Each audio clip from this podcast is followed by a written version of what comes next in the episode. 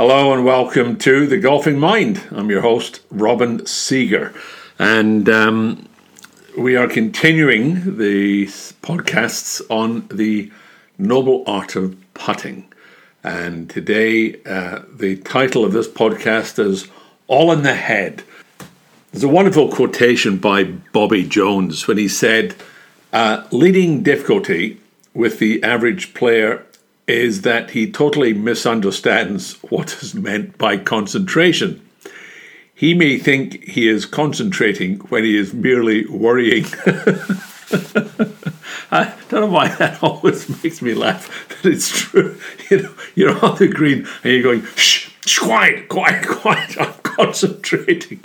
And you're, you're not concentrating at all. You're in a state of abject panic you're thinking, oh God, I'm going to miss this putt.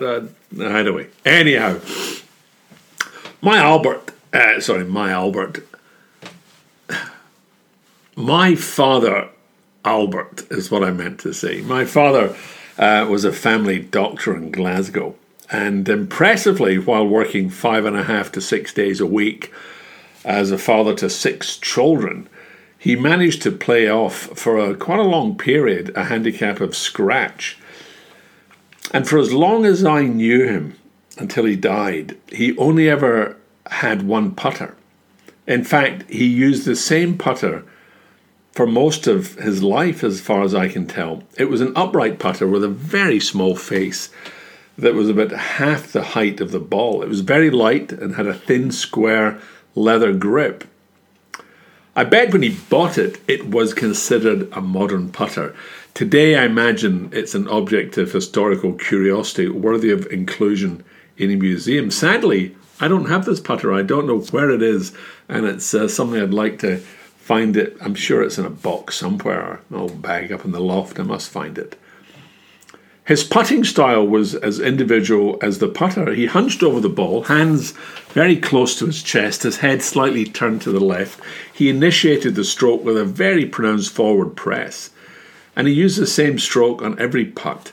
The only difference was the length of his backswing and follow through. I've never forgotten a story he told me when he was a young medical student. He attended a lecture about parasites uh, the parasites that live in the human body. And the subject of this thing was body lice, or to give them their correct name, Pediculus humanus corporis. And in the interests of science, the lecturer had arranged for some samples to be exhibited under a microscope. He invited the students to look into the microscope and see the living uh, lice uh, in their um, glory. And so the medical students, when they were doctors, would, would be able to identify them. And my father said he looked into the lens and he could see these tiny little monsters which live in the body and feed on blood and dead skin. And the little blighters lay their uh, eggs and glue them onto your hair follicles. It's not a pretty sight. And he said the lecturer then slowly started to scratch himself as if some of the lice had escaped and attached themselves to him. And it was infectious before too long. Many of the students were starting to scratch themselves, not rapidly, but he says just short scratches, you know, under the arms and here and there. And they believed they'd been infested with a louse or two. The lecturer then stopped and announced there had been no chance that anyone had been infested. His scratching was simply to demonstrate the power of imagination or autosuggestion. The lesson changed the way my father listened to and examined his patients and the way he played golf as well.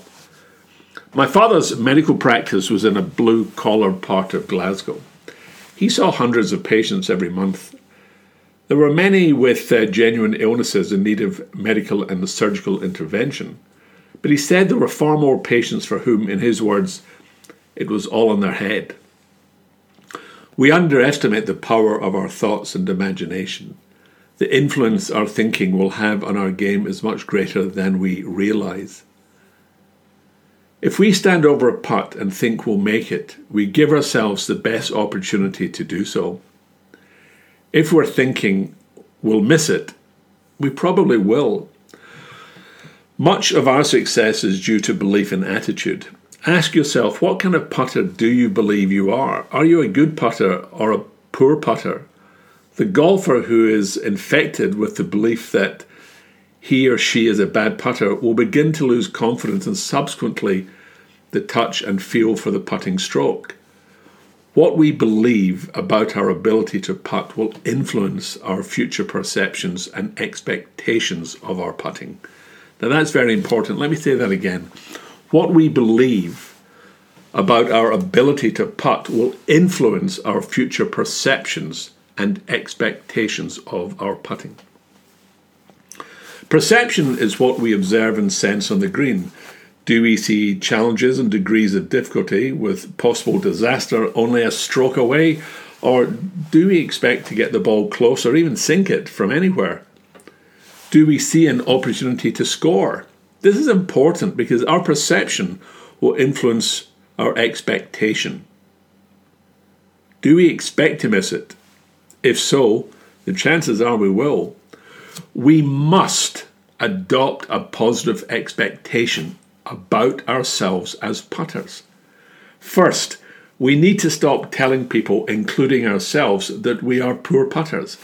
Many golfers, and I've said this so often throughout the podcasts, many golfers have an unfortunate habit of doing this, which of course reinforces their perception this is especially true after a simple or short putt is missed. How often in that situation do we immediately hear the player tell themselves, Oh, I'm such a bad putter, or comment with swear words, the exasperation. But the subconscious mind absorbs the message as information and fact. And it's your subconscious mind that's going to have an incredible influence. In the early days of computer programming, the programmers would talk about garbage in, garbage out. Charles, Charles Babbage, who was credited with inventing the first programs, remembered being asked if you put the wrong figures into the machine, will the right answer come out? Well, the answer is obvious. In the same way, the self image that our mind builds is based on external information it receives. If we are sticking negative thoughts and comments into our minds, it should come as no surprise when we start to believe them subconsciously. On the putting green, those beliefs will increase the likelihood of missed putts. I work with lots of golfers. Many of them are very critical of themselves, which naturally affects their confidence. One exercise I recommend is to ask them to find something positive to say, not only about the good strokes they make, but also about the poor ones. If they roll it dead weight to the hole or sink a five footer confidently, I ask them to say something positive, such as, That felt great, feeling positive, or good, good stroke. We must obviously use words we're comfortable with. Think of how you react when you're playing with a friend and they make a great shot. You're pleased with them and you compliment them. Treat yourself exactly like you treat your friend and praise yourself. When you make a poor shot, a putt which is overhit or a line poorly read, look for the positives in that shot. Avoid analysing the putt with negative language. Use phrases like, a good stroke, but double check the line next time. Or, that was fast, so uh, slow the stroke down a little. Using this kind of language stops negative thoughts. It is also useful technically when you come to the next putt. The putting green is an unforgiving place. There is nowhere to hide. Therefore, it is important we make it a place we like and not a place we fear. We have seen the putting surface as frustrating even for professionals. Out in the course, they can shape shots from a variety of stances, hit power drives over 300 yards, but in the putting green, they lose more strokes than anywhere else. Every putt has a positional and, if you're playing the game professionally, a monetary value. It's no wonder that it becomes the place of the greatest stress on the golf course. Any engineer will tell you that where you have the greatest stress, you run the risk of experiencing a breakdown. We need to avoid negative stress on the putting green. We need to think only in positive terms. When a pilot and a co pilot prepare for a flight, they go through a detailed pre flight safety check to make sure everything is done correctly and in sequence, thereby eliminating the chance of human error and finding any fault before it can become a problem. When we take a putt, it's worth doing a pre shot mental check. Next week, I'll talk a great deal about the pre shot mental check, the six rules of preparing to putt, I call it. But in the meantime, may I wish you all the best. And if you'd like more information about uh, the work I do or doing the online Silent Mind Golf 13 week program, which is now available online, please go to www.siegergolf.com where all the information you can possibly imagine will be waiting for you. In the meantime, play great golf and have a wonderful week.